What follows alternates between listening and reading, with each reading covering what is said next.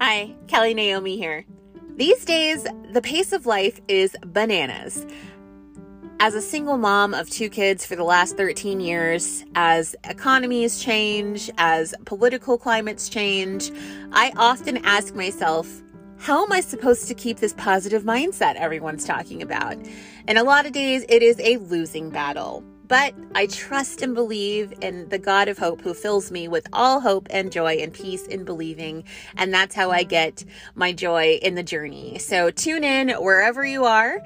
And I hope that my stories will make you laugh and make you cry, but most of all, give you a sense of encouragement and help you to have some joy in your journey.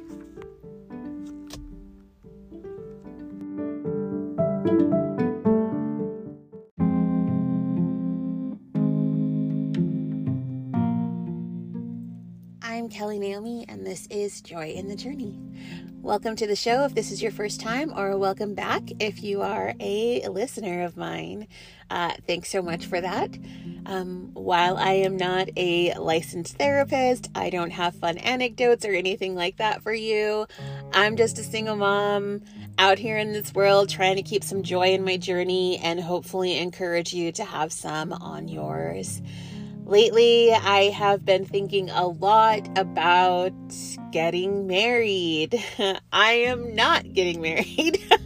I definitely would love to get married someday. Um, if you're out there listening, I'm just kidding. Um, but yes, I would definitely love to get married someday. I know that there are a lot of single moms who either come from painful backgrounds or are divorced or not thinking about getting remarried, but I have never been married. I've been a single mom for these 13 years. I do have two children, um, but I was not married to um, either of their fathers. And so that's just part of my journey. And it has not always been filled with joy. I will tell you that. Um, being a single mom, has so many joys, but in the very beginning, it can be filled with a lot of anxiety, a lot of doubt, a lot of fear, all the things that steal your joy. And it has taken a long time to get to the place that I'm at, but it's only through the grace of God that I got here. And just by trusting in Him and surrounding myself with community and just all the little things that you might hear throughout all the other podcasts in the world.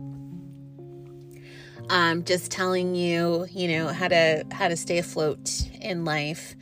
And i have just i've just been thinking a lot about will i get married? Um, i i don't have like a super active social life.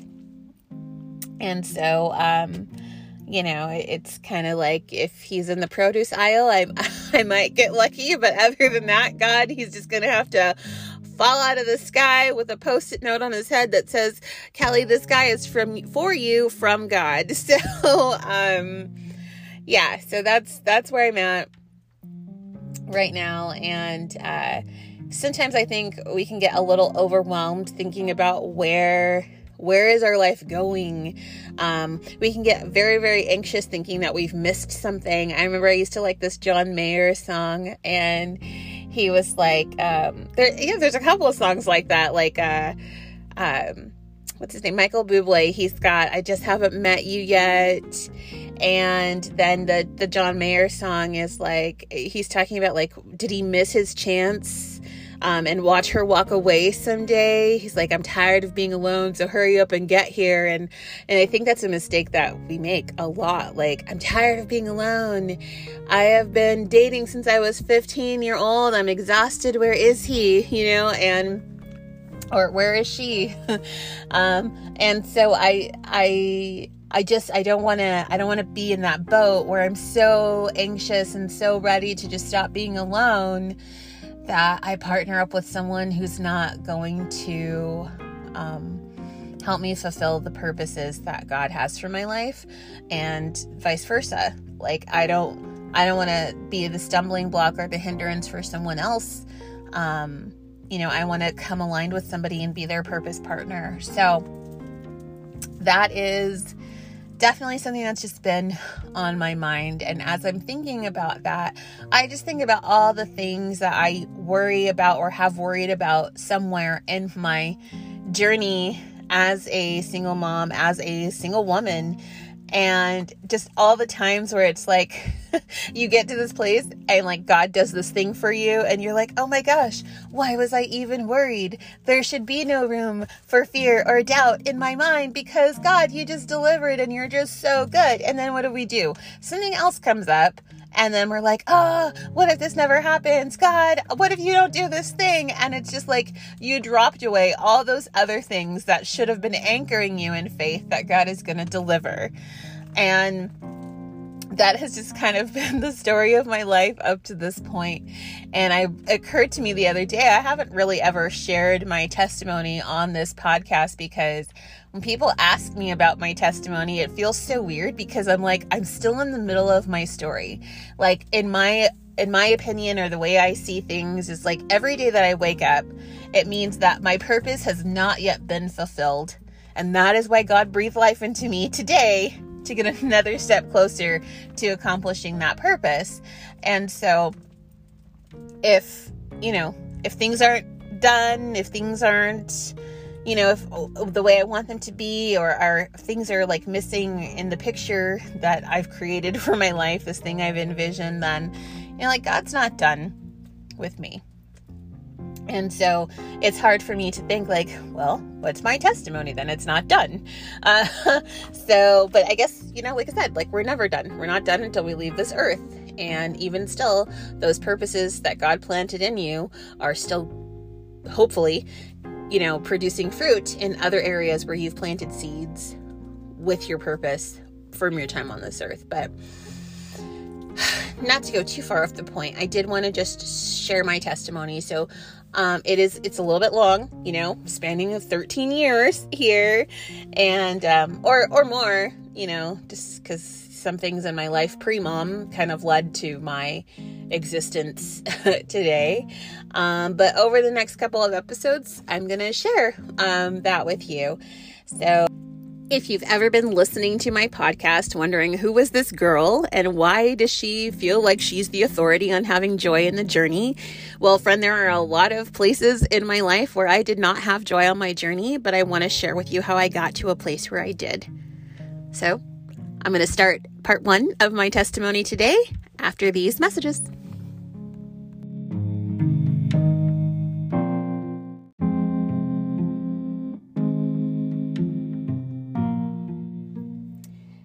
All right, so welcome back. Um, we are talking today about my testimony. And so, if you are just now uh, listening, um, I, I have been wanting to share my testimony, but not really knowing like where to start because I don't really feel like I'm done. um, so but up to this point, so many things have happened that have really just anchored me in where I am at in my faith journey today. And these are all the things that allow me to have joy in my journey now, but they are also things that once stole my joy, even to the point of not wanting to really even acknowledge, like, the fact that I was a family. Like, I had this really warped sense. Like, I grew up in a like a regular family. I had a sister, I had my mom and dad married, living in the home my whole life, um, cat, dog, and it's just like I don't really fit into the statistic of single mom. Um, but like I am a, a single mom, and when I when I had my daughter, I just kind of for a while just didn't feel like um, I actually I did for a minute feel like we we would be a family, but some things um, stopped that from happening. Um, and then after I had my son, I was just like, you know, God, why do I keep making these decisions, these choices uh, that I feel like are super derailing me from what I'm supposed to do in my life, but you're allowing this. So what's going on? Like, what is the what here? And I just felt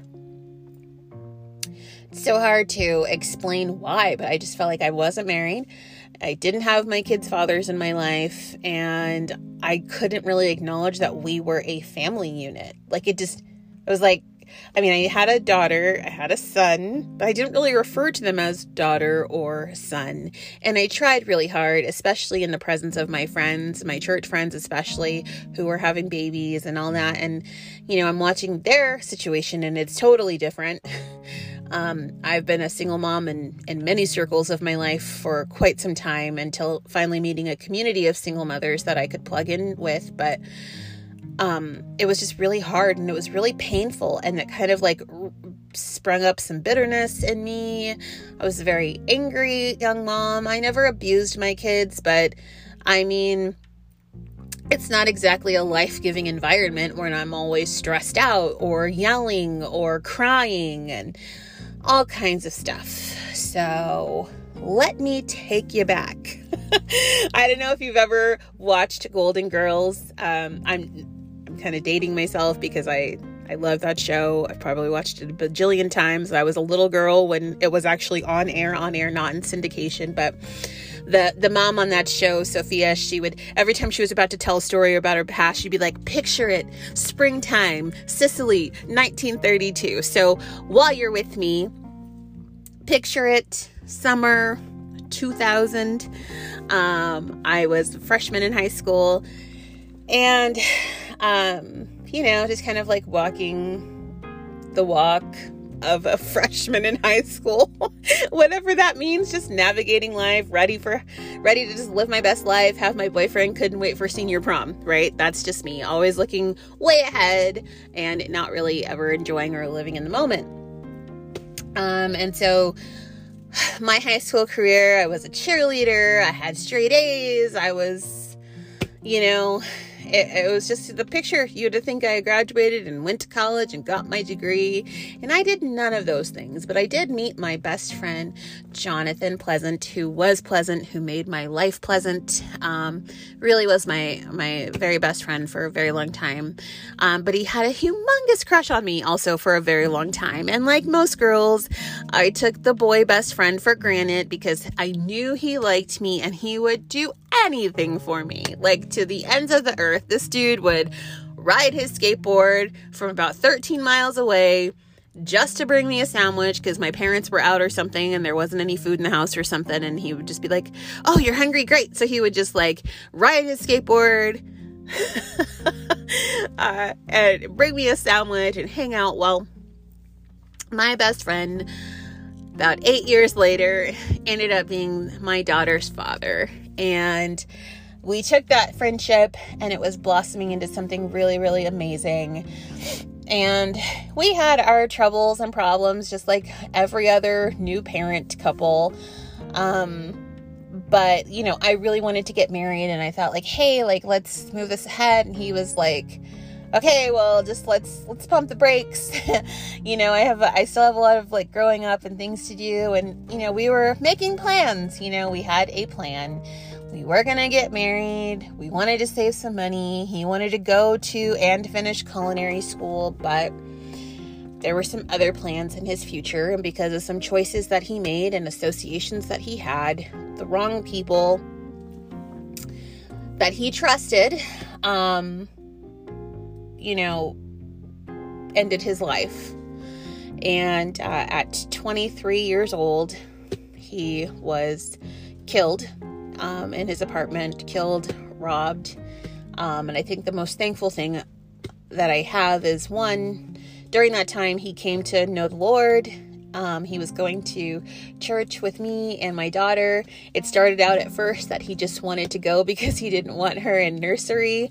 Um, but then he ended up you know, um, opening, softening his heart to the message and to the word. And he was serving um, in our kids' gang ministry. And when he died, uh, he was wearing his children's ministry shirt. And um, there's never really a touching detail about someone's death, but just to know that that is what he was wearing. He was proud of this part of his life. He was a proud father. He loved my daughter, our daughter, like so much. Like, he put so much thought and care into everything from her outfits to the shows he watched. I mean, uh, he would make like this whole very intricate changing station um, just to change her diaper. Like it was really just the sweetest thing. He loved to watch um, her on his, he would put her on his stomach and like watch her breathe. they were just very, very cute together, but he only got to spend nine months of her life with her. Um, and I always kind of, I'm thankful now at the time through my bitterness and through my heartache and through that grief. You, you're not thankful for anything.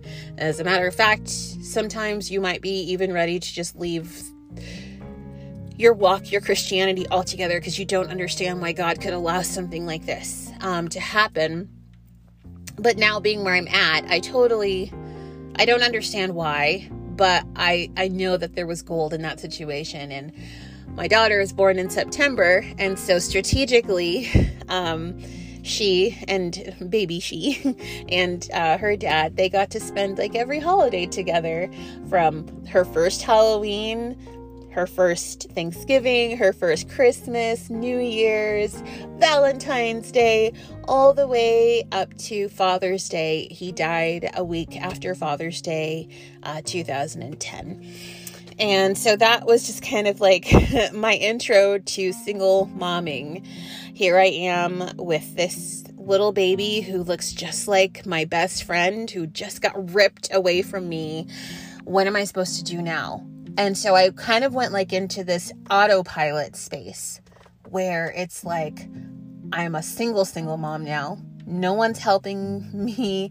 I'm living with my parents.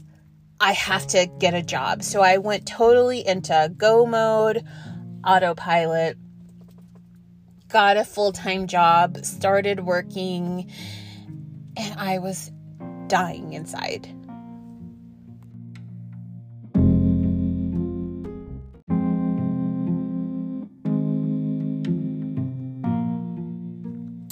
So, quick recap.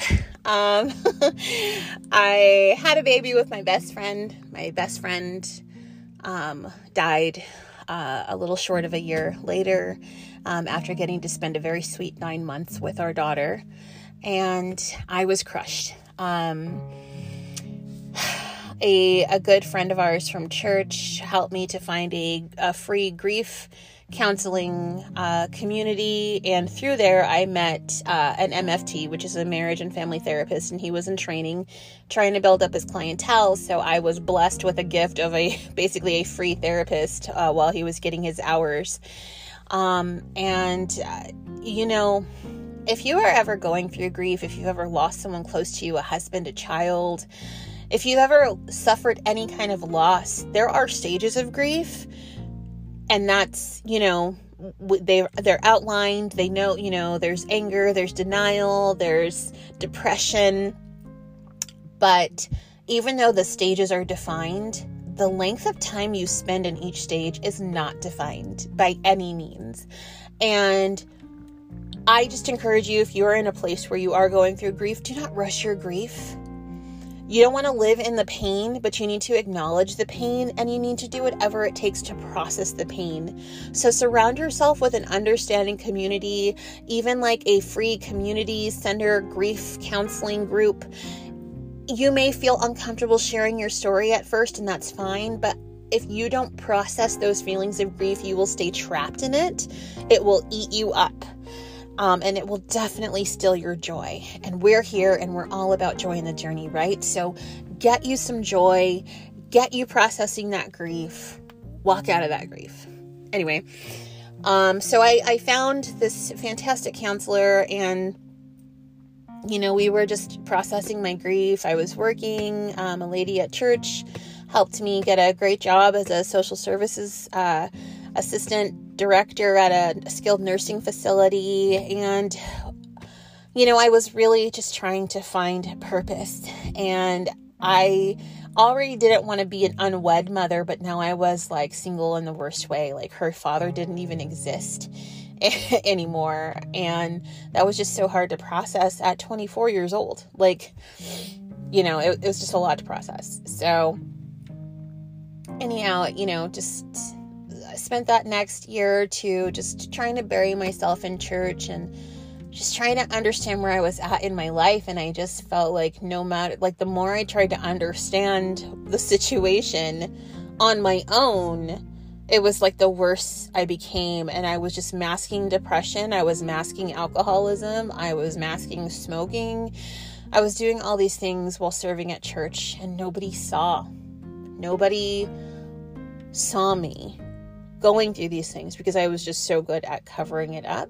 There wasn't a single mom ministry at that time, even though there were many single moms in that church. It's just that I wasn't, no one was inviting me into community. And sometimes, yes, it is the person's job to try and get plugged in, to try and make those connections, but look out for those women who are hurting those people who are always smiling, but they're so quick to escape situations where they might get invited into community because a lot of times it's not that they are avoiding community, they just, they, they're, I don't, I can't, I, it's, it's so hard to explain. Like, it's really, really hard to explain the psychology of a person who's going through grief. It's like you want people around, but at the same time, you don't want anyone there because you just don't know how to process what's going on with you and what's going on inside. So there is that.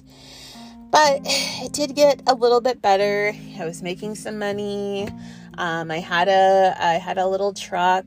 Um, uh, on Chloe's first birthday, um, my floof, that's what I said I would call her on my podcast. But on her first birthday, uh, you know, Jonathan's great aunt and great uncle, they threw her a little first birthday party and it was just really like painful times. Like when I'm reflecting and remembering, like I remember those things, but I felt like just an empty shell. Like I was there just going through the motions. And um, now I'm here in my life telling you this story. Just like when you read things in the Bible and you're like, oh man, like that's so cool. Like Joseph was sold off by his brothers and then he became a king or a governor. But it's like, no, it, it didn't happen. That happened over a span of 40 years. And so I'm only right in this piece of the story I'm telling you. It's just not even the middle of my story. It's just the beginning of my story. But in this, I just want to say that it started off rough. I had this blessing. I was overwhelmed by my blessing. I was overwhelmed by grief. I was overwhelmed by depression. But you hear me now talking about joy in the journey, which means it must get better. So, my friend, do not be anxious about anything, but pray about everything. Do not worry about tomorrow because today has enough inside of it. And I hope that in this day, you're able to find some joy in your journey because it's not the end. You are only in the middle of your story. And next week, I will continue mine. Until then.